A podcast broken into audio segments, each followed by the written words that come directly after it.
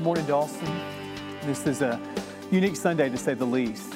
I know many of you have been watching the weather last night and this morning, and we wanted to err on the side of caution. There's no doubt about that as we've been watching uh, Hurricane Nate and uh, tropical storm that's coming through right now. And as many churches were canceling, we thought it would be best to be able to uh, minister to you through technology and through our media here. So, this is new for me, needless to say. This is a unique context as I'm here uh, looking into the camera and praying that this message, God's going to speak to you.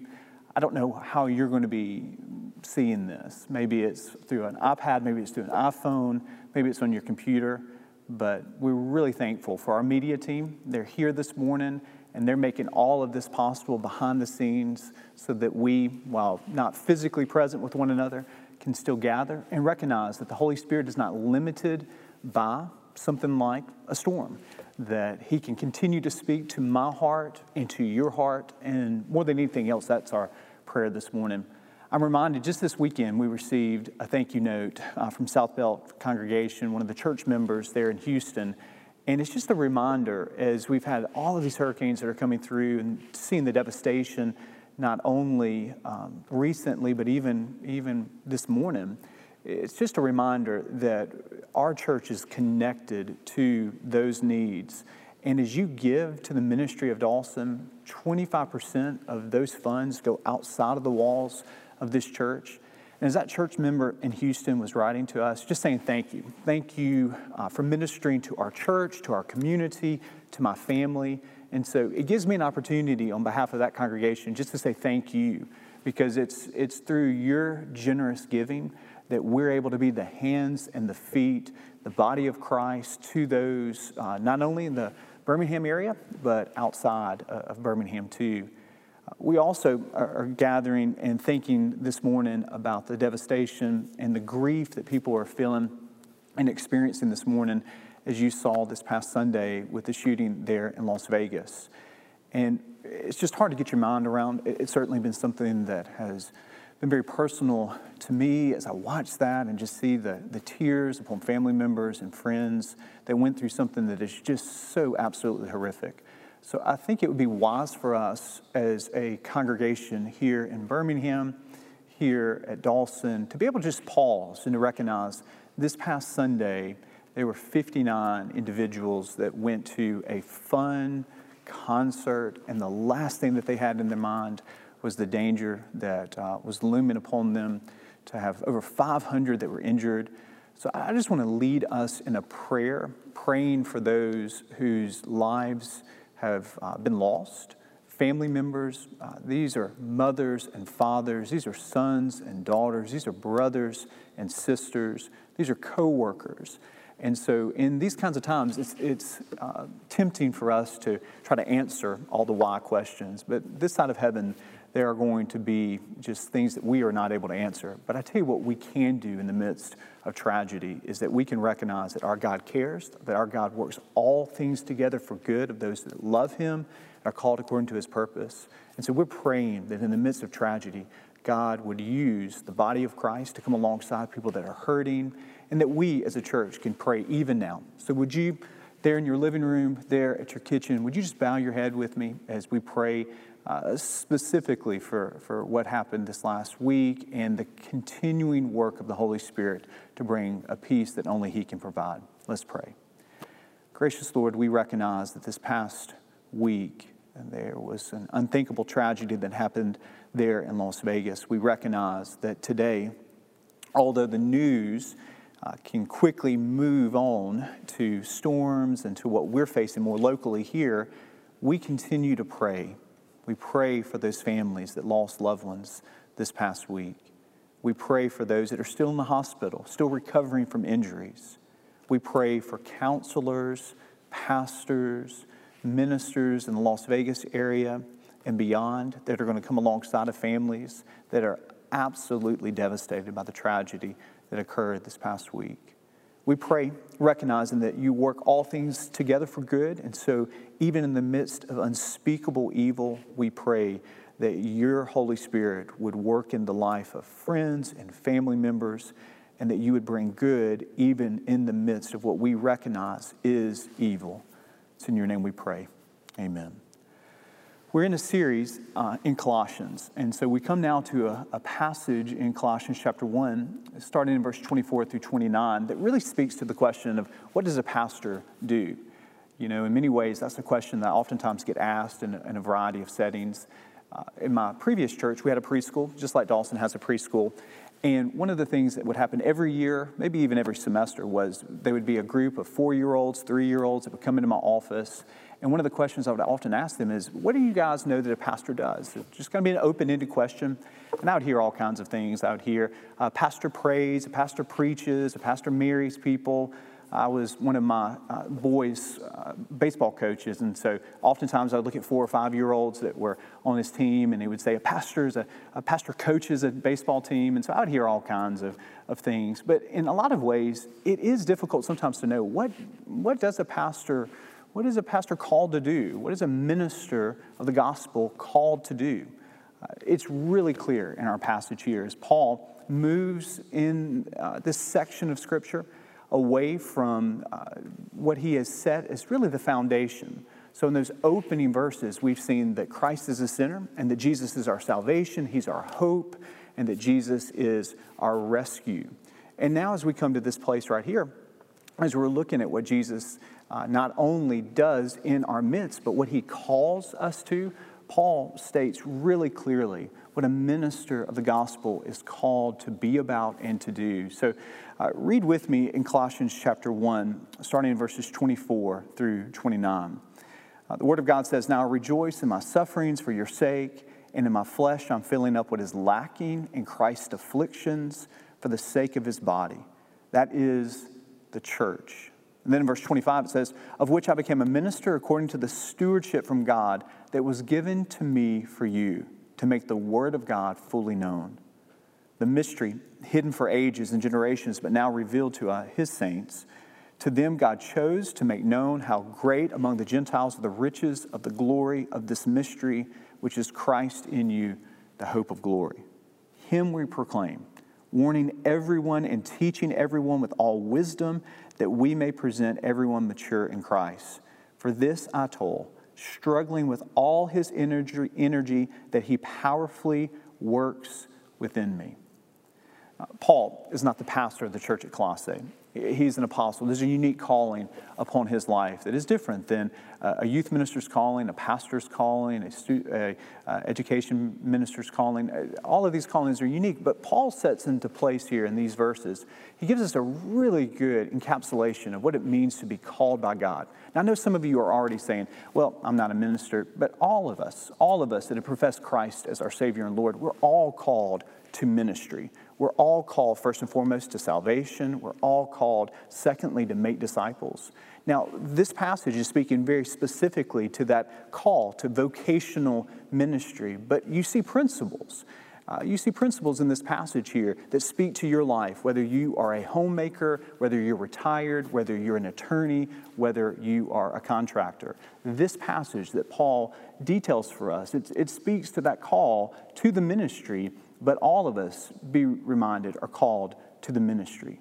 But as we notice here in this passage, as Paul gives in these five sentences, and I'm reading from the English Standard Version, it's five sentences here, but actually in the original language of the New Testament, it's just one long uh, sentence. It's, it's just a run on sentence. It's almost like Paul is carried away as he thinks about his calling to the ministry. And he just is, is going one after another, just these wonderful explorations of what he's called to and what he's called to be, and the great energy and the great passion that he has to be a minister of the gospel of Jesus Christ.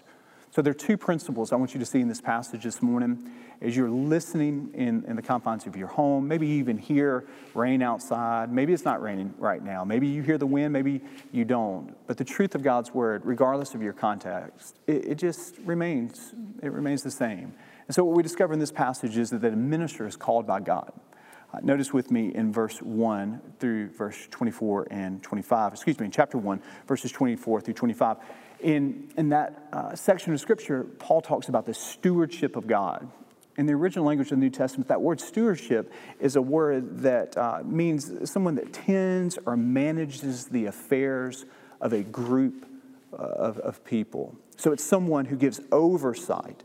And so let's kind of remind ourselves of what Paul is saying here. God is the head of the church. That's clear, as Paul says here. He calls Christians from his church to serve as ministers.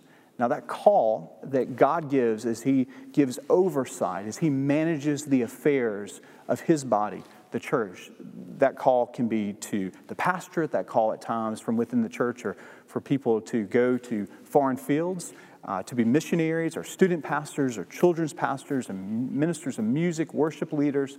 That call can take a, a multitude of, of manifestations in, in our world today.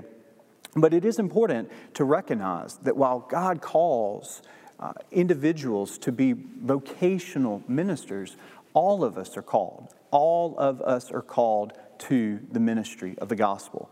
All of us are called. Now, vocations might be different, but all of us are called to do his ministry and to be empowered by him for the work that he calls us to.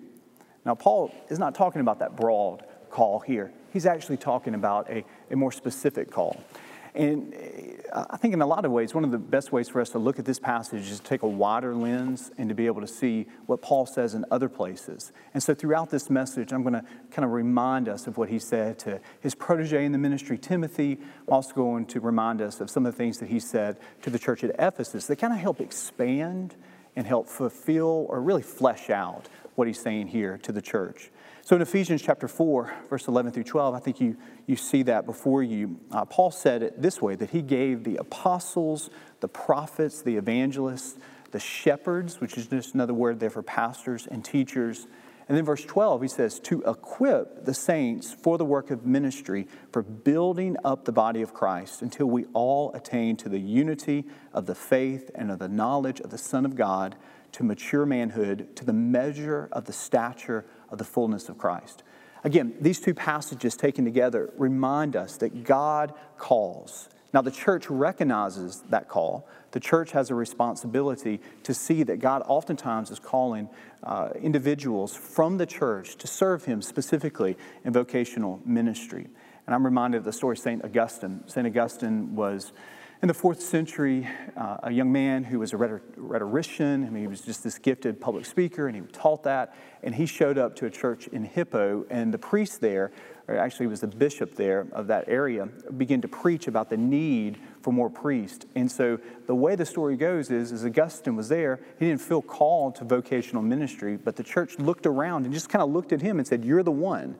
And so the way the story goes in history is that Augustine was sitting there listening to the bishop's sermon when that church in Hippo called him to the ministry. Uh, history tells us that he actually begins to weep. The congregation thinks that he wants a higher position than being their pastor, but he weeps because he doesn't want to be a pastor. Now, that, I mean, that's an extreme example of the church seeing what an individual didn't see in him. But most of the time, uh, the call of God is coupled with the recognition of the church. So God is calling an individual from within the church to serve him vocationally. And then the church sees that. And, there's some of you that are watching here that God has placed a call upon your life to, to serve him vocationally. And so maybe you serve him uh, here, even at Dawson, or maybe you have served in your retired minister, and you can think back in your life how God called you to the ministry.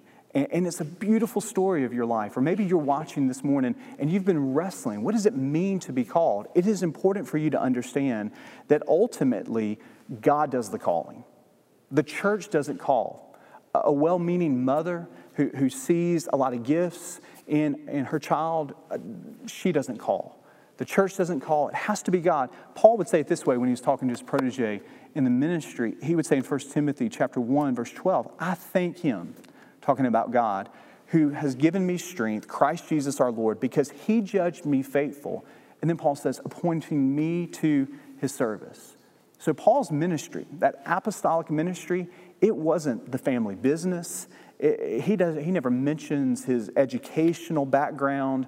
He never talks about being trained in the best Jewish and Greco Roman centers. There's no mention of his connections in the Jewish religious thought and system of the day. his call rests 100% upon God's call upon his life.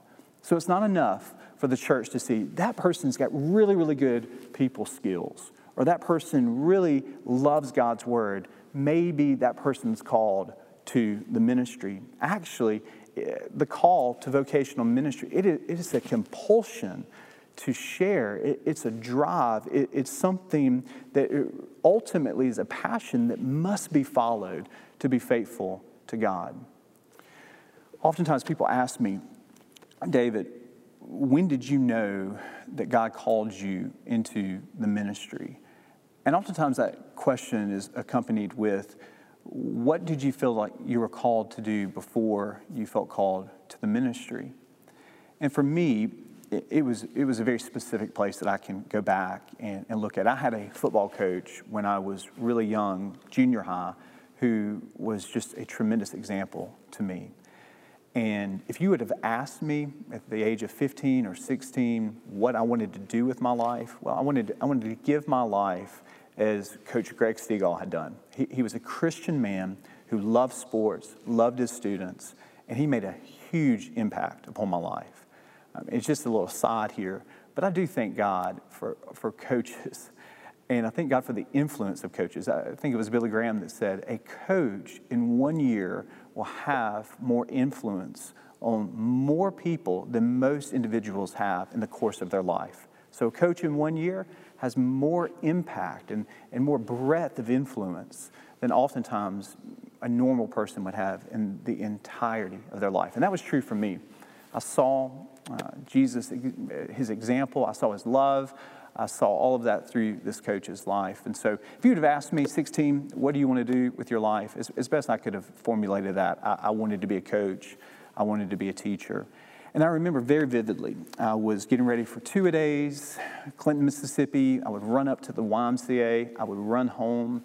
And um, it wasn't really because I was trying to get fit, it's just I didn't have a way to get up there. So I had to just run up there.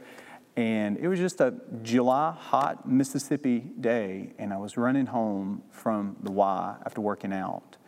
And I stopped running. And I didn't hear a voice from the sky. I didn't look up into the clouds and see the clouds rearranged to give me this kind of message. But there was an undeniable impression that God had called me to serve Him he, he had called me to the ministry. Now, the only ministry I understood was, was the call to youth ministry. Again, uh, like simultaneous to that youth, that uh, coach's influence in my life, I had a youth minister that was like a father figure to me for those previous three years. And so I stopped running, and the impression that I felt that is just real as me touching this table right now was that God was calling me to do what Harvey did, and Harvey was my youth minister. So I felt that impression. I started running. And to be honest with you, I've never looked back. I mean, it, it was that clear to me that God had, had called me to serve Him, called me to ministry. Now, that ministry has been refined as I went to college, it's been refined as I went to seminary, and it's refined even as I serve churches. But that original compulsion, that drive, that passion that I, I could do nothing else has been this, this beacon for me. It's been this foundation outside of my call to salvation. That call to ministry has been that clear. Now, listen, that, that's descriptive of my call. It's not prescriptive to you. Uh, oftentimes, I listen to people talking about their call to ministry, and it's gradual, it's subtle, it's over time, it's this mixture of their passion for the word, it's friends that see things in them, it's their church giving them opportunities. And, and that's good. I mean, there, there's no right way to be called. It is God doing the calling through your specific situations. And, and there's some of you that are watching here, and it very well may be that it's not thousands of you or hundreds of you that God is impressing upon, but some of you have been wrestling with a call to vocational ministry and you have before you, as you're a college student or a young adult, you have career aspirations before you, but there's something about that call that you just cannot get past. There's something of just this restlessness, and oftentimes God uses that just to pull you and to call you to vocational ministry. And so your story, oftentimes, maybe not, it's, it's not going to be my story and doesn't need to be my story. But if you were to talk to any person that's called here as a minister of the gospel on the staff of Dawson, you would hear different stories. But what you would hear as a reoccurring theme is this drive and this passion to serve Him and to be called to, to the ministry there. So if you're listening and you're watching this and you're in your kitchen or you're at home, I pray that you would, if you feel this sense of calling to the ministry, that you would pursue this calling. And one of the ways to pursue that is to pray, God, am I, am I hearing you right here? Maybe to also to, to seek wise counsel, to be able to listen to others, and to be able to think to yourself, uh, is God really calling me to this?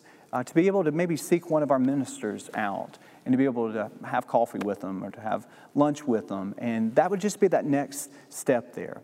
Uh, but more than we discover here in this passage that a minister is called by God, we also discover here, and it's just two points this morning, that a minister is called to a ministry of proclamation. And so if you look at your copy of God's Word in verses 25 through 29, we notice just three subpoints here. And we'll just list them off really quickly here. But there is a specific task of our calling. So, I, as your pastor, this is maybe a good time to talk about this. This is my fifth or sixth Sunday with you just to be able to say, what, what is my role before you? And as you're there in your home and you're listening to this, it's just a good opportunity for me to look you straight in the eyes uh, through your cell phone, through your iPad, through your computer, and say that it is a tremendous honor for me to get to do these things that Paul outlines in this passage here. So if you look in uh, verses 25 through 29, Paul talks about the task of his calling, and in turn, the task of our calling. He says in verse 25, to make the word of God fully known. And in verse 28, he says, Him we proclaim. In verse 28, again, he says, warning everyone. Verse 29, teaching everyone. So the task of my calling to you as your shepherd, as your pastor, is a task of proclamation. Now, that includes teaching, but that also includes warning. Now, we're going to talk more about that next week because Paul goes into greater detail about what are some of the ways that a shepherd or a pastor is called to warn people from the wrong way. And, but ultimately, as you look at these verses, it's very simple that my call before you and the call of our ministry staff are to proclaim God's word, to make it fully known, to proclaim Christ. Uh, that leads us to the, to the second point under this, uh, this point here the, the subject of our calling. Not only do we see the task of our calling, but in verses 27 through 28, we see the subject. Again, in your copy of God's word, it says in verse 27, this mystery which is Christ in you, the hope of glory. Then it says in verse 28, him we proclaim so we're called to preach Christ, that our messages are intended to be gospel centered messages. In verse 27, we have that word that Paul introduces, which is mystery. And oftentimes we see that in our English translations, and we think like an Agatha Christie novel, or we think a Sir, uh, Sir Arthur Conan Doyle, like a Sherlock Holmes mystery. But that's, that's not what Paul's talking about here when Paul talks about mystery, he talks about the mystery of how God is bringing Jews and Gentiles together into one family. He's talking about the mystery that seemed to be veiled in the Old Testament of how God would keep his promises that he made to Abram in chapter 12 of the book of Genesis. You remember that promise? He said, I'm going to make you a great nation. And through you, Israel, Abram, as you're the dad, uh, all the nations are going to be blessed. Well, we read the Old Testament and we see that this isn't really coming to fruition. We see that there's a lot of disobedience, there's exile. How are all the nations going to be blessed through Israel? Well, what we discover through Paul's lifetime and through his teaching and the ministry of Jesus is that Jesus is the true Israel, and that Jesus, through his death, burial, and his resurrection, he brings about that blessing to all the nations. And so, this is the mystery that's being unveiled uh, before Paul's eyes as he's preaching this message how uh, Jewish backgrounds and ethnicities and religious backgrounds and Gentiles are coming into one family. And this is the great ministry that Paul has here. And it really leads to my calling or any minister's calling. Uh, he says it this way when he's talking to his protege in the ministry, Timothy, in 1 Timothy chapter 4, verse 2. You'll see it on the screen there. It says, Preach the word. Be ready in season and out of season, reprove, rebuke, exhort with complete patience and teaching. So, my calling as a shepherd is certainly to guide, it's certainly to lead, it's certainly to care, it's certainly to know. In a church like Dawson, oftentimes that, that occurs with me caring and sharing and loving and investing in a tremendous ministry staff that we have here. Uh, I, wish, and, over time, I'll know, I know more people's names today than I did last week and the prior week, but there's still so long that I have to go to be able to really know this congregation. But this congregation can be known and poured into by great ministers of the gospel who I have the great joy to work alongside of, but also to pray for, to pour into, to disciple. And so, my heartbeat as I stand before you or sit in the stool before you is to ultimately say, I, I value being able to pour into our ministry staff, to be able to support them, to care for them, to lead them, to shepherd them, to pastor them as they pour individually into you. I can't do that for a church the size of Dawson, and nor would you expect me to do that. But one thing that I can do, and one thing that I feel that I'm ultimately going to be responsible to the Lord for, is to be able to say to the Lord that the spiritual diet of the congregation of Dawson was cared for and tended to by me. You know, when you think of the image of a shepherd, a shepherd cares for the sheep, he tends the sheep, leads the sheep, but ultimately he feeds the sheep. And so, as I sit before you and as I, and I think about my responsibility, my ultimate responsibility is to feed you the life giving, spirit inspired word. The, the nutrients that grow a healthy congregation are not things that I can provide you in my wisdom. They're, they're not in my insight, they're not in my background, they're not in my study. They're ultimately the Lord's menu of His Word. And, the great privilege that I have is week in and week out to be able to teach God's Word and to commit to you that I value the preaching of God's Word and faithfully preparing messages that are rooted in the inspired Word of God. And so, week in and week out, I, I pray to guard my heart so that I can stand under the authority of the Word and that I can be shaped by the Word and preach out of the overflow of Christ in me. So that means that I'm not first and foremost intending to be a uh, expert in cultural analysis. I'm not first and foremost uh, coming to you to say, hey, I'm going to be an expert in systems operations or leadership and development all of those things are really good and they're vitally important. But I pray that my greatest love uh, as your pastor is hearing from God through His Word and then ultimately delivering that life changing message to you. This was Paul's passion. This is my passion. This is our passion as a congregation. So when we think a minister is called to a ministry of proclamation, we recognize the task of our calling we recognize the subject of our calling. And then finally, this morning, we recognize the purpose of our calling. So when you look in verse 28, he's talking about his ministry of proclaiming Christ, the mystery of Jews and Gentiles being brought together. What's the purpose of that? It's not just so we can fill our mind with Bible trivia. Ultimately, it's to present everyone mature in Christ that word mature in the original language in the New Testament, it's really difficult to get the essence of it. So sometimes in, you, you might have a Bible that says perfect in Christ.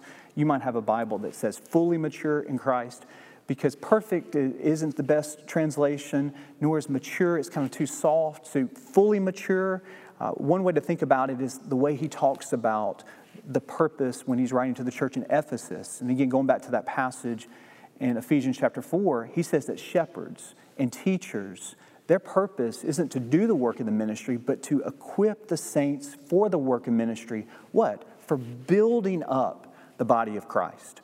So I have to think in images, I have to think in pictures. And so when I think of what it means to be mature in Christ, I think about building up spiritual muscles, uh, being founded and rooted in something that no matter what comes your way in life, no matter what comes your way in work, that you're grounded in something that's deep.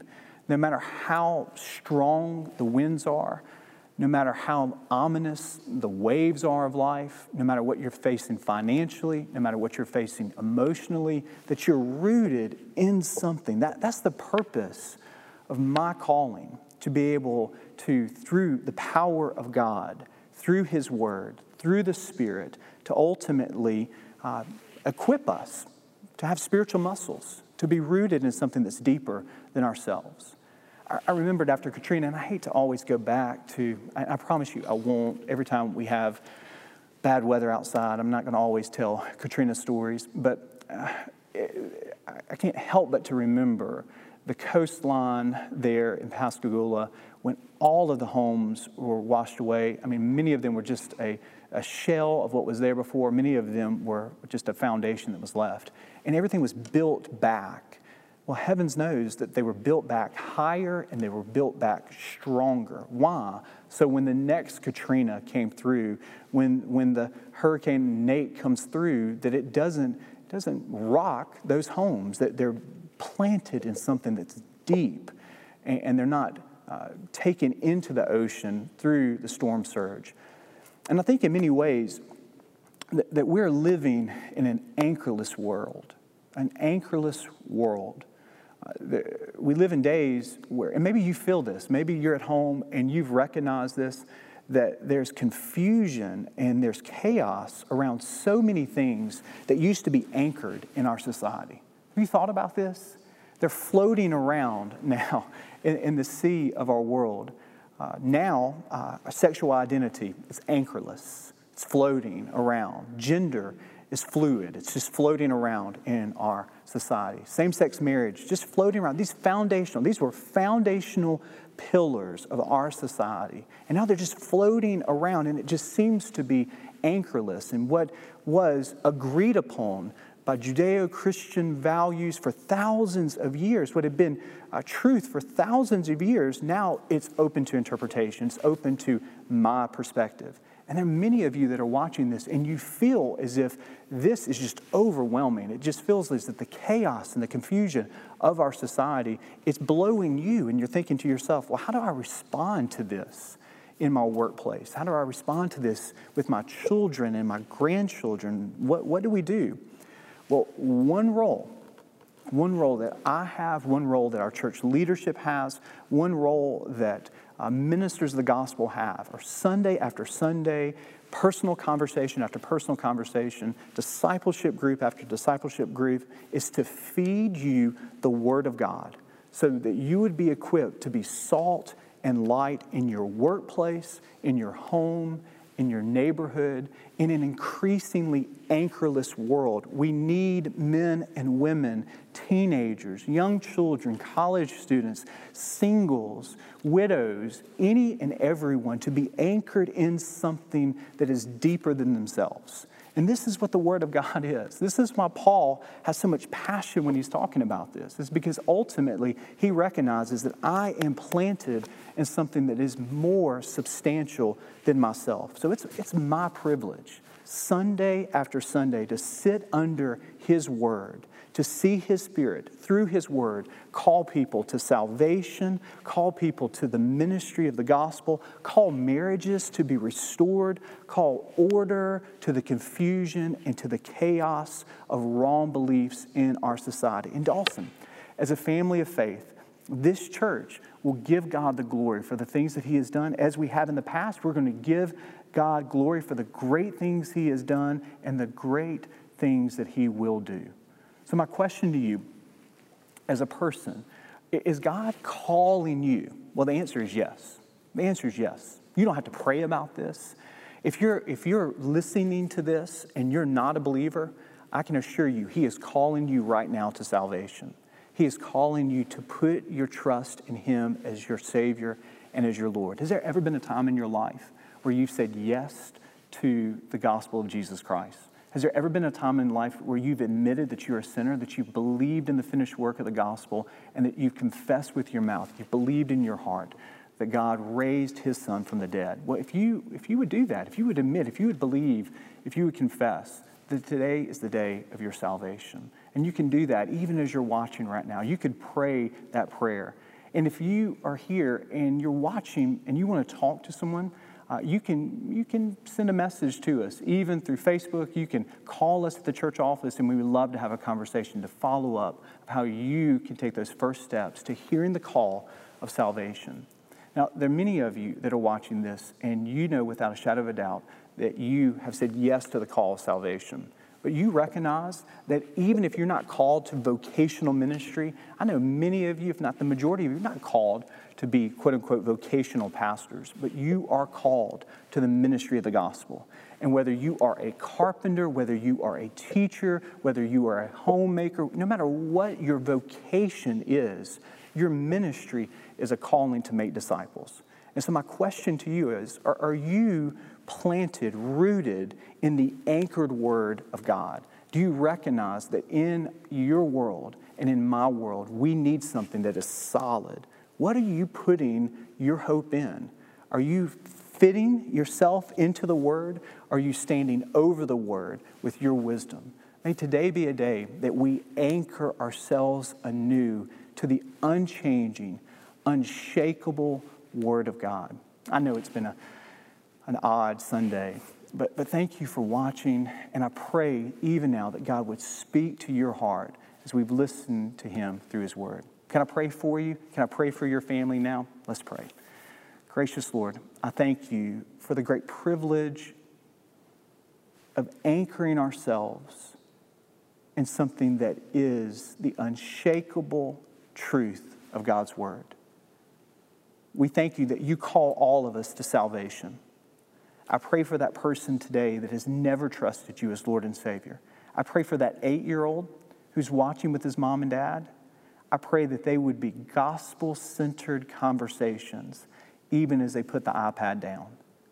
I pray for that teenager that walked an aisle, maybe was even baptized, but recognizes that really they've never truly trusted you as Savior and Lord. I pray that as they go back to their room, even now, that you would draw them through the power of your Spirit to consider the claims of Christ. I pray for that teenager or that college student that has been wrestling with the call to the ministry, to vocational, to be a missionary, to be a student minister, to be a pastor. I pray that you would bring people around that person even now to give them clarity and that your Holy Spirit would speak so clearly. I pray that you would allow us to see that no matter what our vocation is, that you're calling us to be ministers, to be salt and light in our workplaces, in our neighborhoods, in our communities. And to do that, we have to rub against, we have to be energized by this power source, the Word of God. So may we as a church continue to be planted in what truly anchors us. That's your word. And may we continue to follow you and to praise you for the wonderful things that you do. It's in your name we pray. Amen and amen. God bless you. We pray that you have a safe and a wonderful rest of your Sunday. We look forward to seeing many of you here on Wednesday and back here in our sanctuary next Sunday.